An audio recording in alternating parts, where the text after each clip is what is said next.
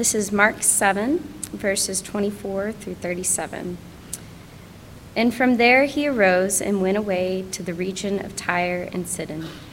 And he entered a house and did not want anyone to know, yet he could not be hidden. But immediately a woman whose daughter had an unclean spirit heard of him and came and fell down at his feet. Now the woman was a Gentile, a Syrophoenician by birth, and she begged him to cast the demon out of her daughter.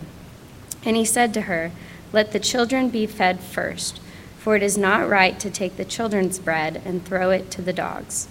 But she answered him, "Yes, Lord, yet even the dogs under the feet, uh, under the table eat the children's crumbs." And he said to her, "For this statement you may go your way. The demon has left your daughter." And she went home and found the child lying in bed, and the demon was gone. Then he returned from the region of Tyre and went through Sidon to the Sea of Galilee in the region of the Decapolis. And they brought to him a man who was deaf and had a speech impediment, and they begged him to lay hands on him. And taking him aside from the crowd privately, he put his fingers into his ears, and after spitting, touched his tongue. And looking up to heaven, he sighed and said to him, "Ephatha," that is, "be opened." And his ears were opened, his tongue was released, and he spoke plainly. And Jesus charged them to tell no one, but the more he charged them, the more zealous they proclaimed it. And they were uh, astonished beyond measure, saying, "He has done all things well. He even makes the deaf hear and the mute speak." Thank you, Celeste. All right. Good afternoon. You guys are further away than I remember. It's good to see you, though, all the way over there. This is the first time that I've been in a church with pews in twenty plus years. So this is a new experience on a number of levels. Uh, I grew up in a church about this size with similar size pews, Grace Baptist in Middletown, Ohio. So this is a bit uh, nostalgic, I guess, feels like to me. But it's good to be here in this big space. We want to thank Pastor Alan, Pastor Dave, who with their t- leadership team graciously allowed us to meet here this week as we try out more spaces that might be adequate for our children. And um, yeah, we're just very, very thankful for that. So let's jump into where we are in the Gospel of Mark, chapter seven, as Celeste read for us. Um, we've been going through from the beginning of Mark about the gospel of Christ, of Jesus the Christ, the Son of God. And what Mark, the writer of this gospel, is telling us through the Holy Spirit about the good news. We've had a number of titles that follow this pattern. Um, chapter one, we looked at the good news for the sick. Chapter three, good news for the for the multitudes. Chapter six, it was good news for the indecisive. In chapter six, also good news for the hungry. Last week, Joe preached about good news for the unclean, where Jesus talks about how it's not what goes into a man, the food if, that we eat that defiles us, but it's what comes out of our hearts that def- show our defilement. Now, it's been a really wonderful thing to expound on the good news of Jesus. I think this is an amazing Um, and beautiful thing that every week we get to gather to talk about the good news of Jesus Christ. And today we're going to further talk about good news for the excluded. Good news for the excluded. Um, this is one of those passages, if you were following along with what Celeste read for us, where Jesus says one of those things that doesn't quite fit in the box of our modern values, where he seems to call this Greek woman a dog, and where they all get a little bit uncomfortable. So we're going to talk about what Jesus meant by that, why her response was saving for her, and if that is in you and me. We're going to look at it in three parts. Um, the first part is the plan for inclusion. And the second is the basis for inclusion, and finally, the God of inclusion. Now, inclusion is a big buzzword for our modern moral values. Maybe twenty years ago, when I was in high school, okay, twenty-five, the question was, are there moral standards? Is there any such thing as truth that matters at all, and does anything matter? Today, in the world that my kids are growing up in, the world has decided, yeah, there definitely are morals. And they've landed on a few morals. And one of those morals that they d- define as D E I, diversity, equity, and finally inclusion, is what Jesus is going to show us in this passage that it's about. And we're going to see how the good news of Jesus affirms the value of inclusion, but it gives behind it a logical foundation and a belonging that's actually meaningful when people are included in the family of God. And so first of all, we're going to look at um, God's plan for inclusion here in the first few verses. If you have your Bibles with me, um, I th- we don't have it on the screen. So I, if you don't have your Bible, maybe you want to go back to Alex. For those who didn't bring their Bibles, I do encourage you to bring your Bible, to write in it, to um, have the Word of God always with you that's in your heart. But so Jesus was having this conflict with these Pharisees that we read about last week. And in particular, Jesus was having conflict with their rules and how they were trying to justify themselves by how good they were, by the rules that they made for themselves and then they kept. He has a lot of conflict with them about that, and um, Joe did a great job of explaining how Christ, let's say, laid open our defilement in front of him, and specific, specifically of the Jewish people that he was speaking with. Now in verse twenty-four, there's three things that are going to show us that this is a big change of scenery. Now he's leaving the land of the Jews, and he's going to the land of the Gentiles. First of all, in verse twenty-four, it says that he was in the region of Tyre and Sidon. Tyre and Sidon are present-day still cities in the country of Lebanon, and they are directly north of the Jewish lands. In fact, this was Jesus's only time in all of his earthly ministry that he leaves Jewish lands. Now, if you remember a few weeks ago, we talked about how he went to the other side of Galilee, and in the town of the Gesserines, I think is how you say it, that there was a, a man who was possessed with a demon. We don't know for sure if he was Jewish or a Gentile, because that region on the other side of the Galilee and the other side of the Jordan was a mixture of Jewish and Gentile people. But here in this place was the very the only time in the life of Jesus that he left the Jewish area and went to a Gentile place. I think that was very purposeful. One of the purposes was he went for rest. Um, two times it says that he tried to take his disciples apart where they could rest, and he and the people just followed them and followed them, just hounding them. And so he finally leaves where he knows Jews won't follow, outside to the place where the Gentiles are, where they won't eat with Gentiles, they won't go through Gentile lands. And so he goes to find rest. In the middle of going to find rest, though, he finds this woman. It says in verse twenty, in the end of verse twenty-four, he entered into a house, yet it could not be hidden that he was there. The news had spread to this place as well, that this miracle worker was there.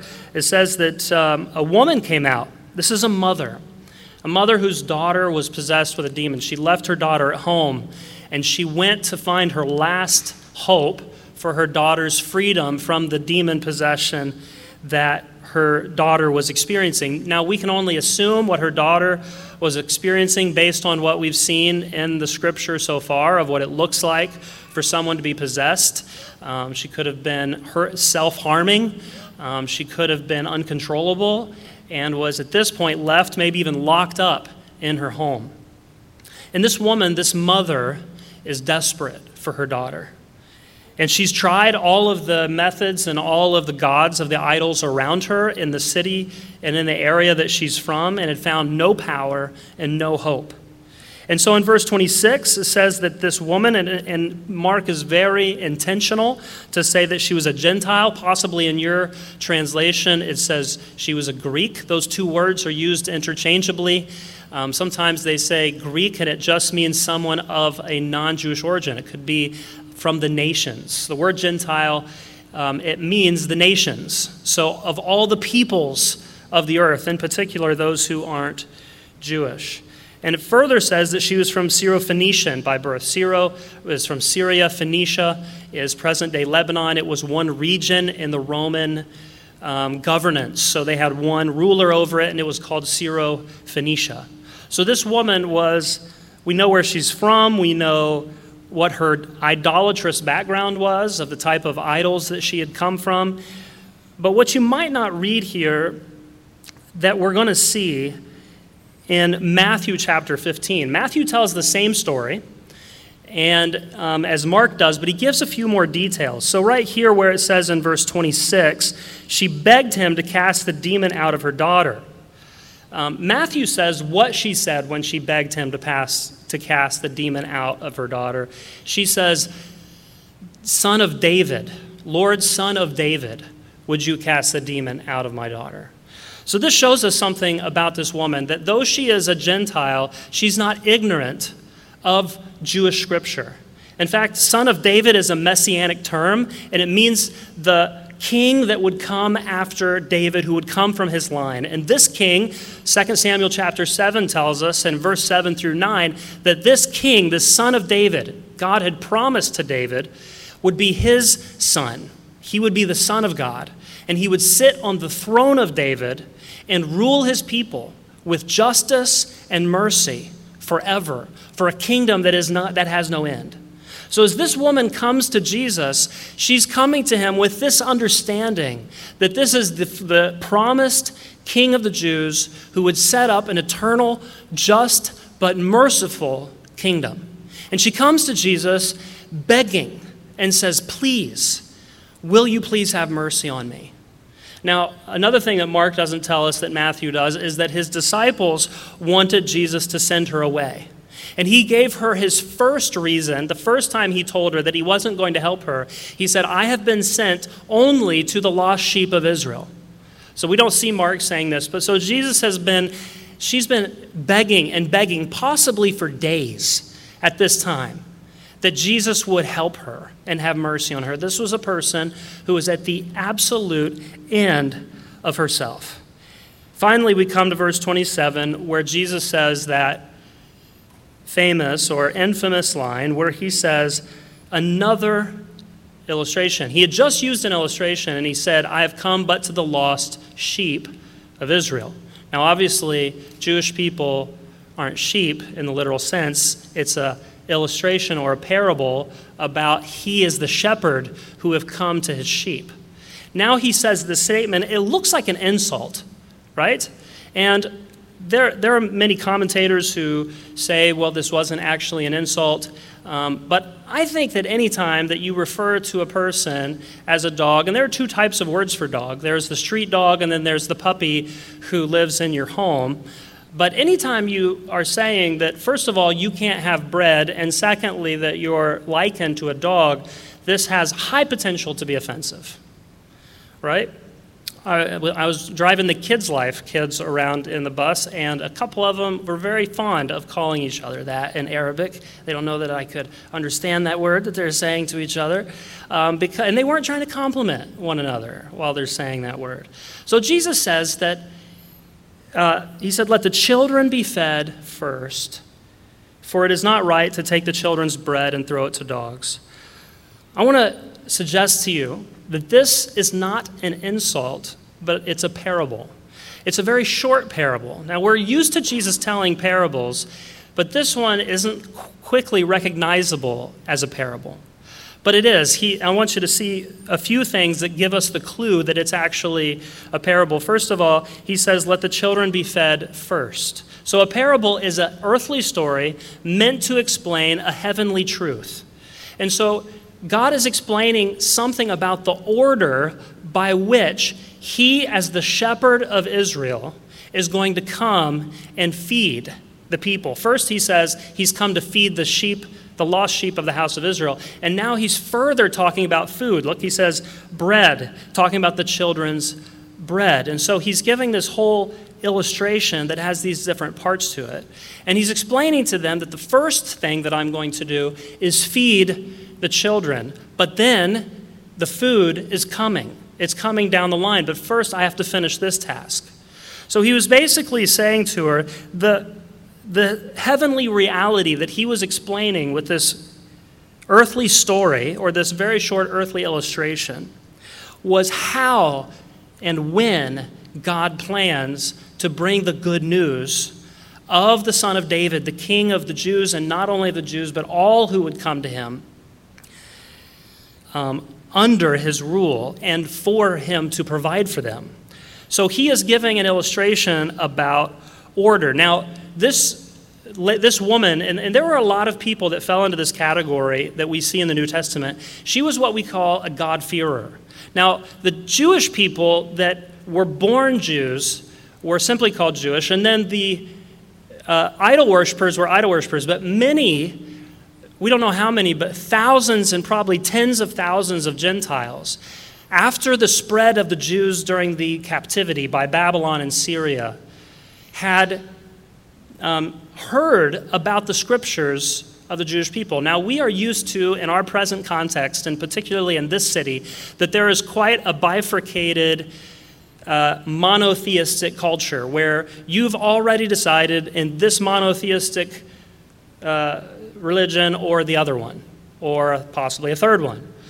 But we don't have a lot of idol worshiping that is visible. We repented of idol worshiping. We talked about what it could be to be a spiritual idol worshiper. But we don't have a lot of those types of idol worshiping religions anymore.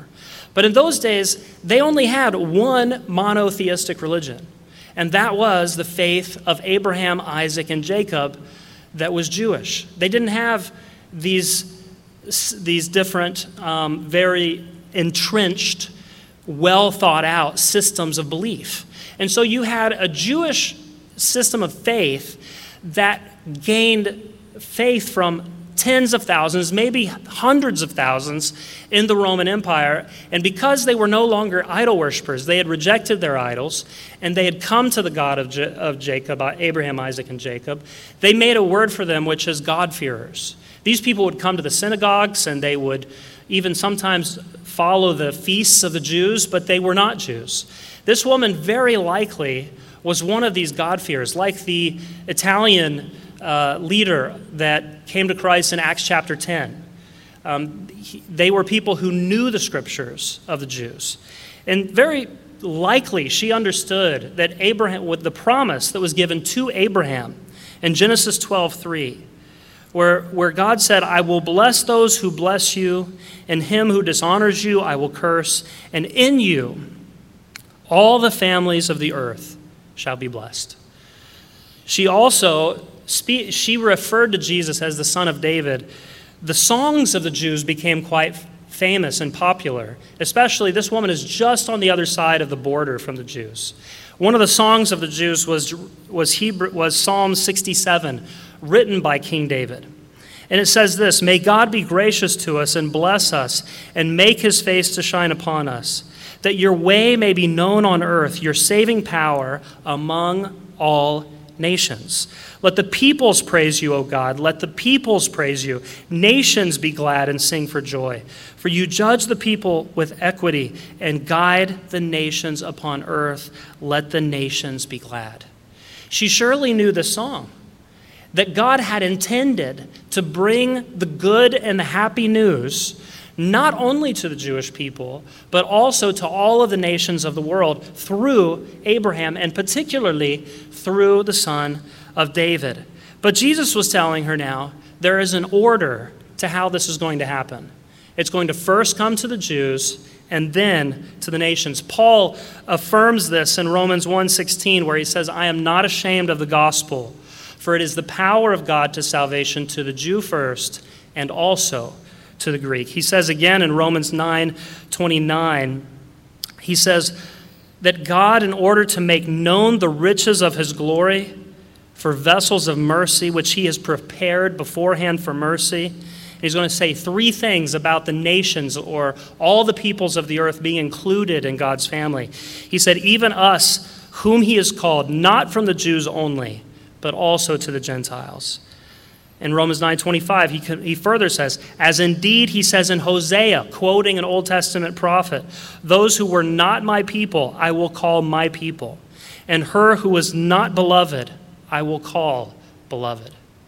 So this was something that if this woman knew about God's plan, she didn't know possibly the order, but it didn't matter to her. She was desperate. And she came to the Son of David and said, "Have mercy on me." Jesus was saying, God has a plan to include the nations, but first I have to come to the to the house of Israel, to the lost sheep of the house of Israel. So God in his great love had a plan to include this woman and you and me into his family. So I'll give you an illustration about why this is so important. On Tuesday, Jillian and I will celebrate twenty years of marriage. Thank you. Everybody clap for her, because that's quite an achievement for her to have set twenty years of patience. So we're going to celebrate twenty years of marriage. Now, what would happen, men, if I planned nothing for our twentieth anniversary? And on Tuesday morning, I woke up and I said, I better see if the flower store is open.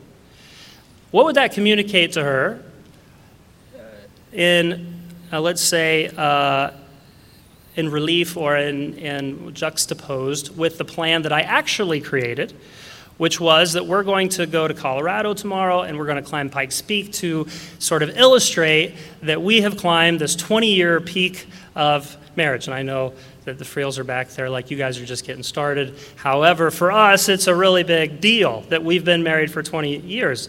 And we planned this. We've been talking about it for months. Because when you plan something, you communicate value to the person you're planning it for. Not that spontan- spontaneity means nothing, but planned things communicate love. So, did you know that God, from the beginning of time, planned to include you into his family, and that he knew your name and every hair on your head, and he knew your birth, who you would be born to and where you would be born, and he cares enough about you from all of the Old Testament up into Jesus, tell us that he is planning to include all of the colors and nations and languages and tribes of the earth into his great family. Should that mean anything to you and me? I think it should communicate a ton of love from the most important person, our God, the uncreated creator. Now, if you for, if you are one of the many people who struggle with a sense of value because possibly your parents didn't show you value, they never planned and prepared something that showed you that they love you, or uh, it leaves you with a sense of desperation for someone to care about you, for someone to love you and to include you. What if the most important person in the world, more important than mom and dad, more important than your spouse, more important than the, the, the, the let's say, the cool kids in high school or, or junior high, where be it, junior high. If that, the most important person had planned to include you and his family and loved you and made a way for that to happen, and then in his sovereignty came to you and explained that to you, it should relieve us of all of the angst and the um, grasping that we have from those around us to care about us and include us. I'll give you one sort of test for, is this important to you? How do you feel when you're excluded from something? When a group of friends are going out for a meal and they don't think of you and they don't call you? Or a parent seems to include or care about one of their children and not you, or they seem to somehow have forgotten that you even exist. How does that affect you? Does it affect you deeply? Does it cause you to lash out in anger? I would say probably it does. So how do we begin to heal from that? One of the ways, and the best way, the beginning of it, is the good news of Jesus is that he has planned to include you in his family. For the last four thousand years plus, he has been including, planning to include you, and has told us this here in his word. Um, what about in our church? So this church is in a very multicultural, multi-ethnic, um, multilingual city. What is it that we're doing to include the nations? Because God has included the nations in his church.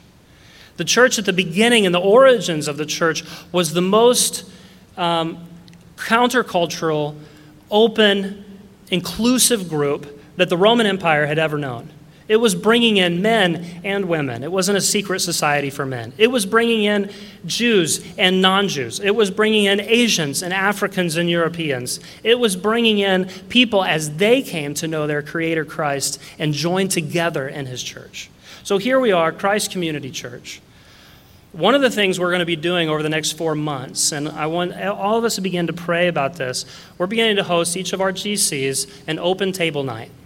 And an open table night just means that the table of God, represented by my table in my home, is open to anybody who will.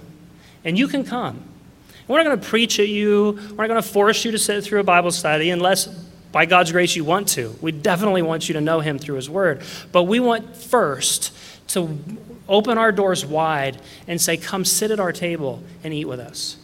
Because that's what God has done, to include us and His family. That's what our church want to do. And we want to invite people of all backgrounds and all colors and tribes and languages and tongues. And because as Cindy emotionally read, as we all felt it with her, that the end goal of the church is to worship Christ of all the languages and colors that He created.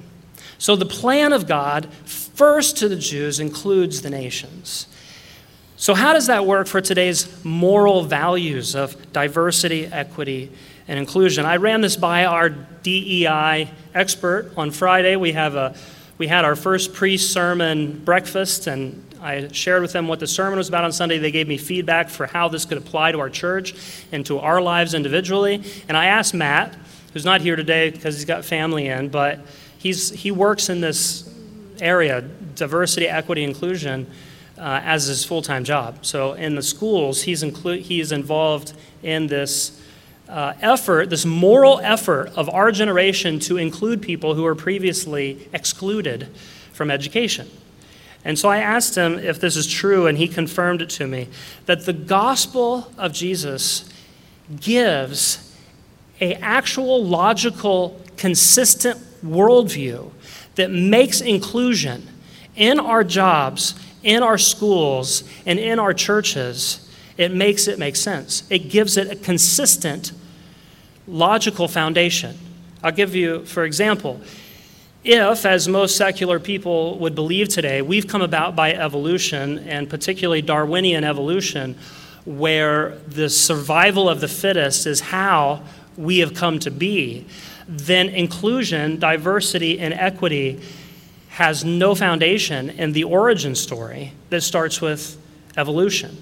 In fact, inclusion should be the opposite conclusion of what we come to if we follow Darwinian uh, theory, that we don't have any reason to say that inclusion is right or good if we have that background of thought.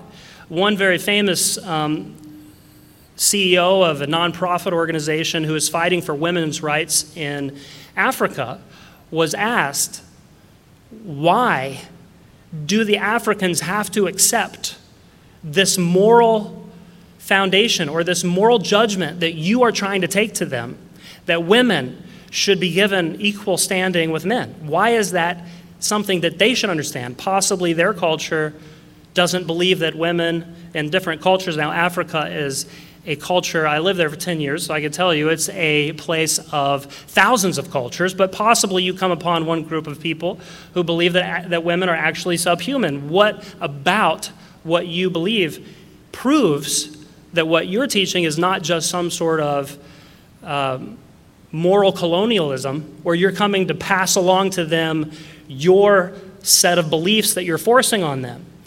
And she had to admit, well, I just know it's right. I don't really have a good foundation to tell them why it is, but I just know that it is. Well, the good news of Jesus gives us a consistent moral background for why we can speak to this child who was previously excluded from education, previously excluded from whatever they were excluded from, and say that they should be included. They should be included because God, their Creator, created them with the value of a human that is not the value of a chicken or of an amoeba. That God not only created them equal in breathing into us the, his own breath, his own spirit, but he also redeemed us and told us through his word that his plan all along has been to include all the nations of the earth. That way we can say to the child, whether it's at Kids Life or whether it's at the school that you work at, we can say, you are unique because God made you and gave you life. You are valuable because of the price that God paid for you, the blood of Jesus. For ten years that we served in North Africa, I repeated this over and over again to my new brothers and sisters in Christ because their culture is so used to putting other people down and actually calling people a zero, like your value is zero. That's one of their insults. And it's a very common thing to say to somebody. And I would tell them over and over, the value of each human is the price that was paid for them. You know, what's the value of this iPhone? Well, it's if we got together, the market here, how many of you are willing to pay four hundred dollars? And whoever's got the highest bid is what then becomes the value of this phone. So the value of every human is the price that God paid for them, which is the blood of Jesus. And that is the same value on every human being. That we can look at a child, no matter their disability, no matter their, their background or their socioeconomic status, and we can say your value is in the God who created you and who sent his son to pay the price to redeem you. That is a consistent, logical foundation for the conclusion of the idea of inclusion. Not only that, but the, the moral judgments that our, that our culture makes that people are to be included stops with the reality that they're included. Now, sometimes in the D E I, they've added another letter, which is B for belonging.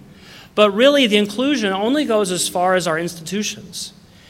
God opened up his family to the nations of the earth, and he called us brother and sister.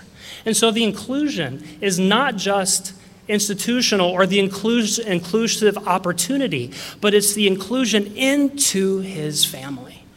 So not only is inclusion a Christian moral judgment, but it is one with sufficient strength and sufficient conclusive belonging that it's the only thing that should really, the Christian should be the most enthusiastic about diversity, equity, inclusion, because our God is. So we see that God, that Jesus was explaining to her his plan for inclusion. Let's look at the second thing in verse twenty-eight. Now, she answers him. And this is the basis for inclusion. It is faith. This woman had a very witty response, but you could imagine that she could have had a very offended response. There were a number of things that could have offended her about what Jesus said. Um, But instead, she had a, a witty response, and she actually understood his parable. This is the contrast with the people who have not understood the parable of Jesus. The Pharisees, who are the most educated religious people in the world, did not under, they, they were angry about his parables. And his own disciples, Jesus was frustrated with them with how dense they were that they could not understand his parables. So here are Jewish men who either were angered or confused by his parables, and now a Greek woman not only understands his parable, but is not angry about it, receives it, and gives Jesus this extremely witty response. She says, "Yes, Lord, yet even the dogs under the table eat the children's crumbs." Jesus' response to that was, because of this statement, your daughter has been healed. You'll find her healed at home. Matthew says it a little bit different.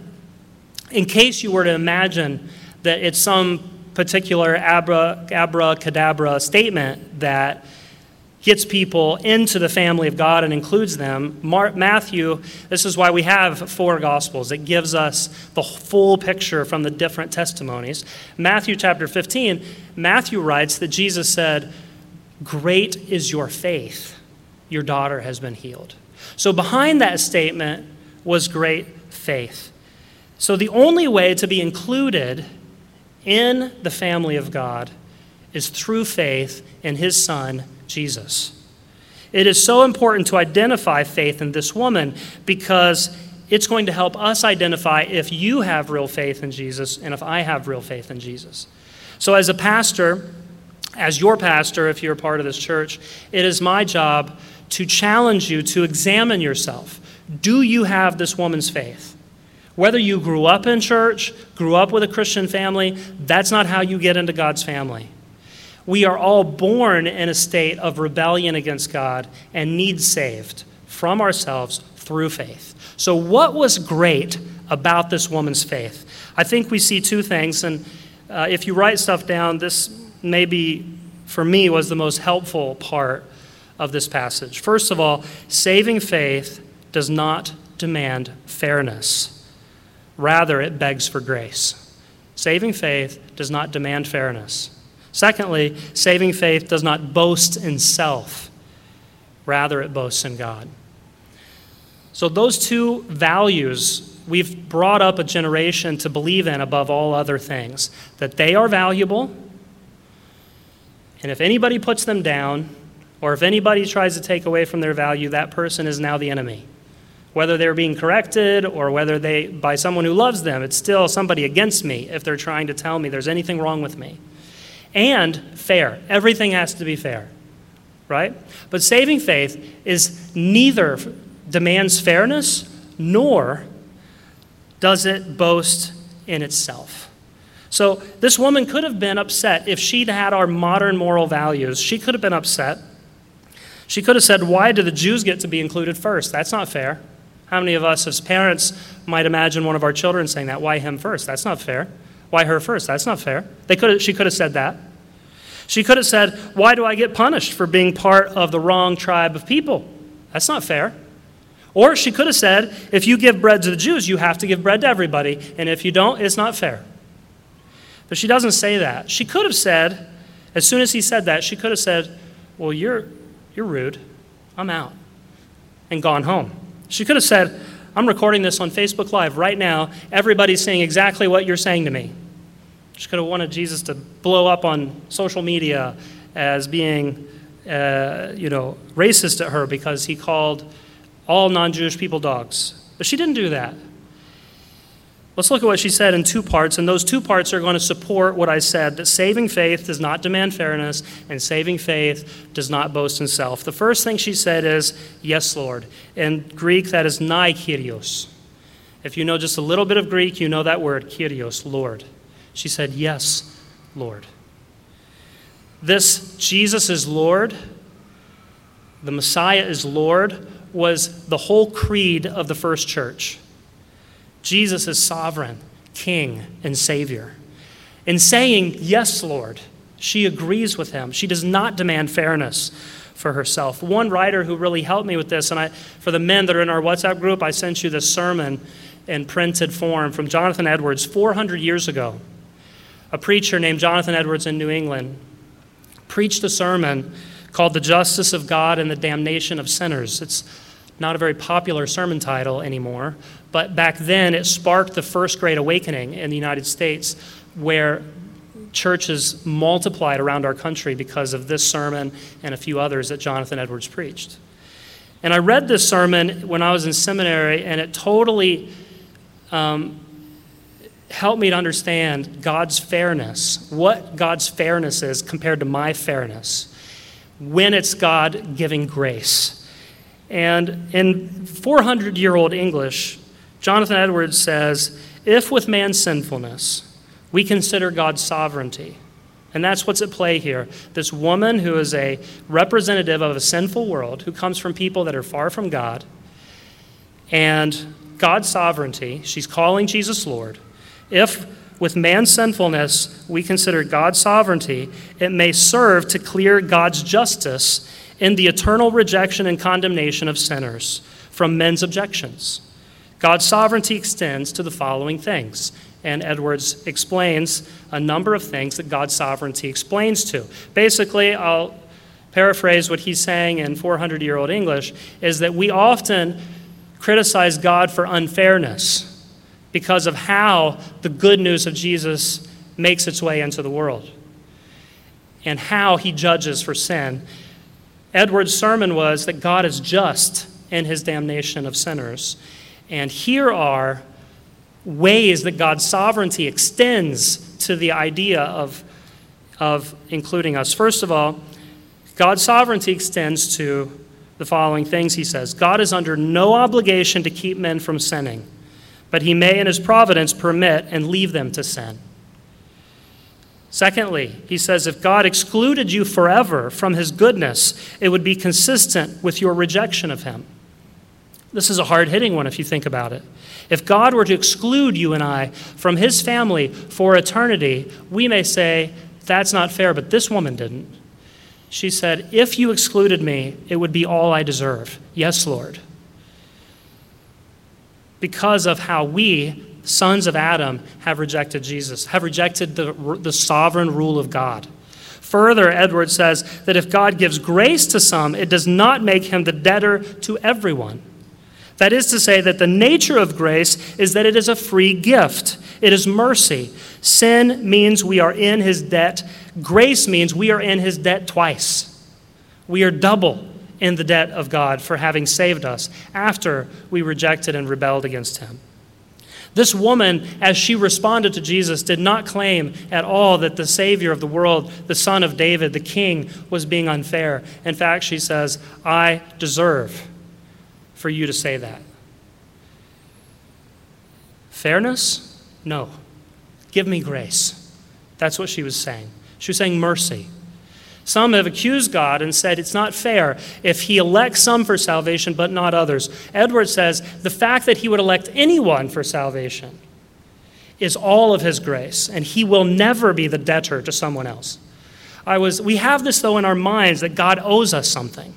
I was at Harbor Freight the other day, and this lady could not get her toolbox that she had bought into her car. And for me, this is quite normal, but I said, well, I'll help you. And I was they didn't have anybody on staff that could help her. I said, well, I'll help you get into your car. And the Harbor Freight employee was just floored that I would help this lady. And I didn't think it was such a big deal, but she was really going on and on about it. And she said, God is going to pay you back for this kindness. I just know he is. I just believe that God's going to do something for you. And in a gospel moment, I said to her, you know what? God doesn't owe me anything, especially for, for this. He has given me so much that he will never be my debtor.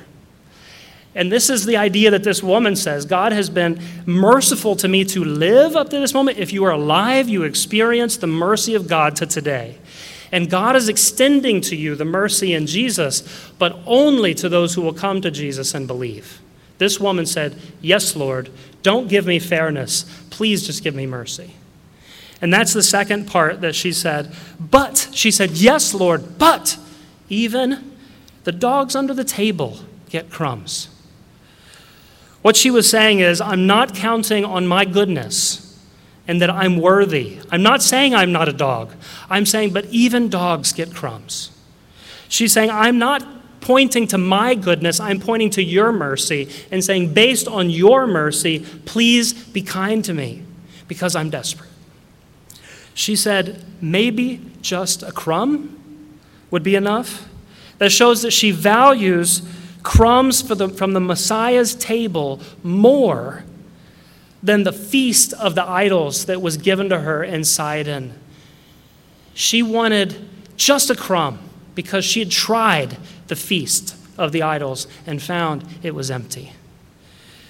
There is no boasting for those who come to Jesus. You have to come to him completely empty of self. And in fact, if you have been brought by God to a place of emptiness of self and of soul just destruction and depression, that was the grace of God in your life. Because nobody who is ever satisfied by a sandwich at the idol's table will come to Jesus for crumbs. So if you came to Jesus for a crumb, it was the grace of God that led you to that. This woman's situation was horrible with her daughter. It was surely, if we'd seen it with our own eyes, it would just make us burdened for how hard her life has been for years. But it was God's grace because it drove her to Jesus. Um, so as a church, what does this mean for us? It means that God designed the church to be made up of a community of faith, people who have been driven to their knees, begging Jesus for a crumb. And the good thing is, you beg Jesus for a crumb, he will give you a feast. You go to the idols for a feast, they don't have a crumb that can even begin to fill your soul. By the idols, I mean anything in this created world outside of God. So here's the question. Do you have real saving faith? Have you found only Jesus to be satisfying? Would you choose a crumb from his table rather than a feast elsewhere?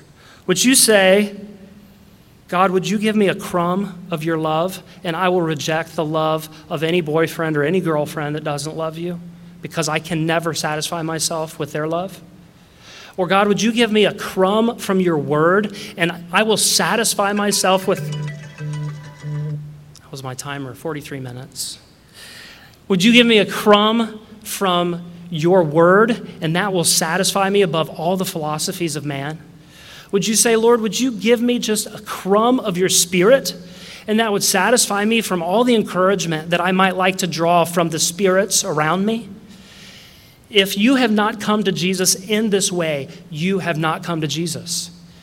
Many people think that they are followers of Jesus, but they are adding him to their pantheon of gods and things that satisfy them. If you have not satisfied yourself with Christ and him alone, then you are not a follower of Jesus. You have, do not possess real saving faith, and you don't know him. I say that to you only because the Word of God says it, and he's given me the job to love you enough to say that. So here is the solution for that. We don't have time to dwell on it because I gave myself forty-five minutes, so I have about one minute left.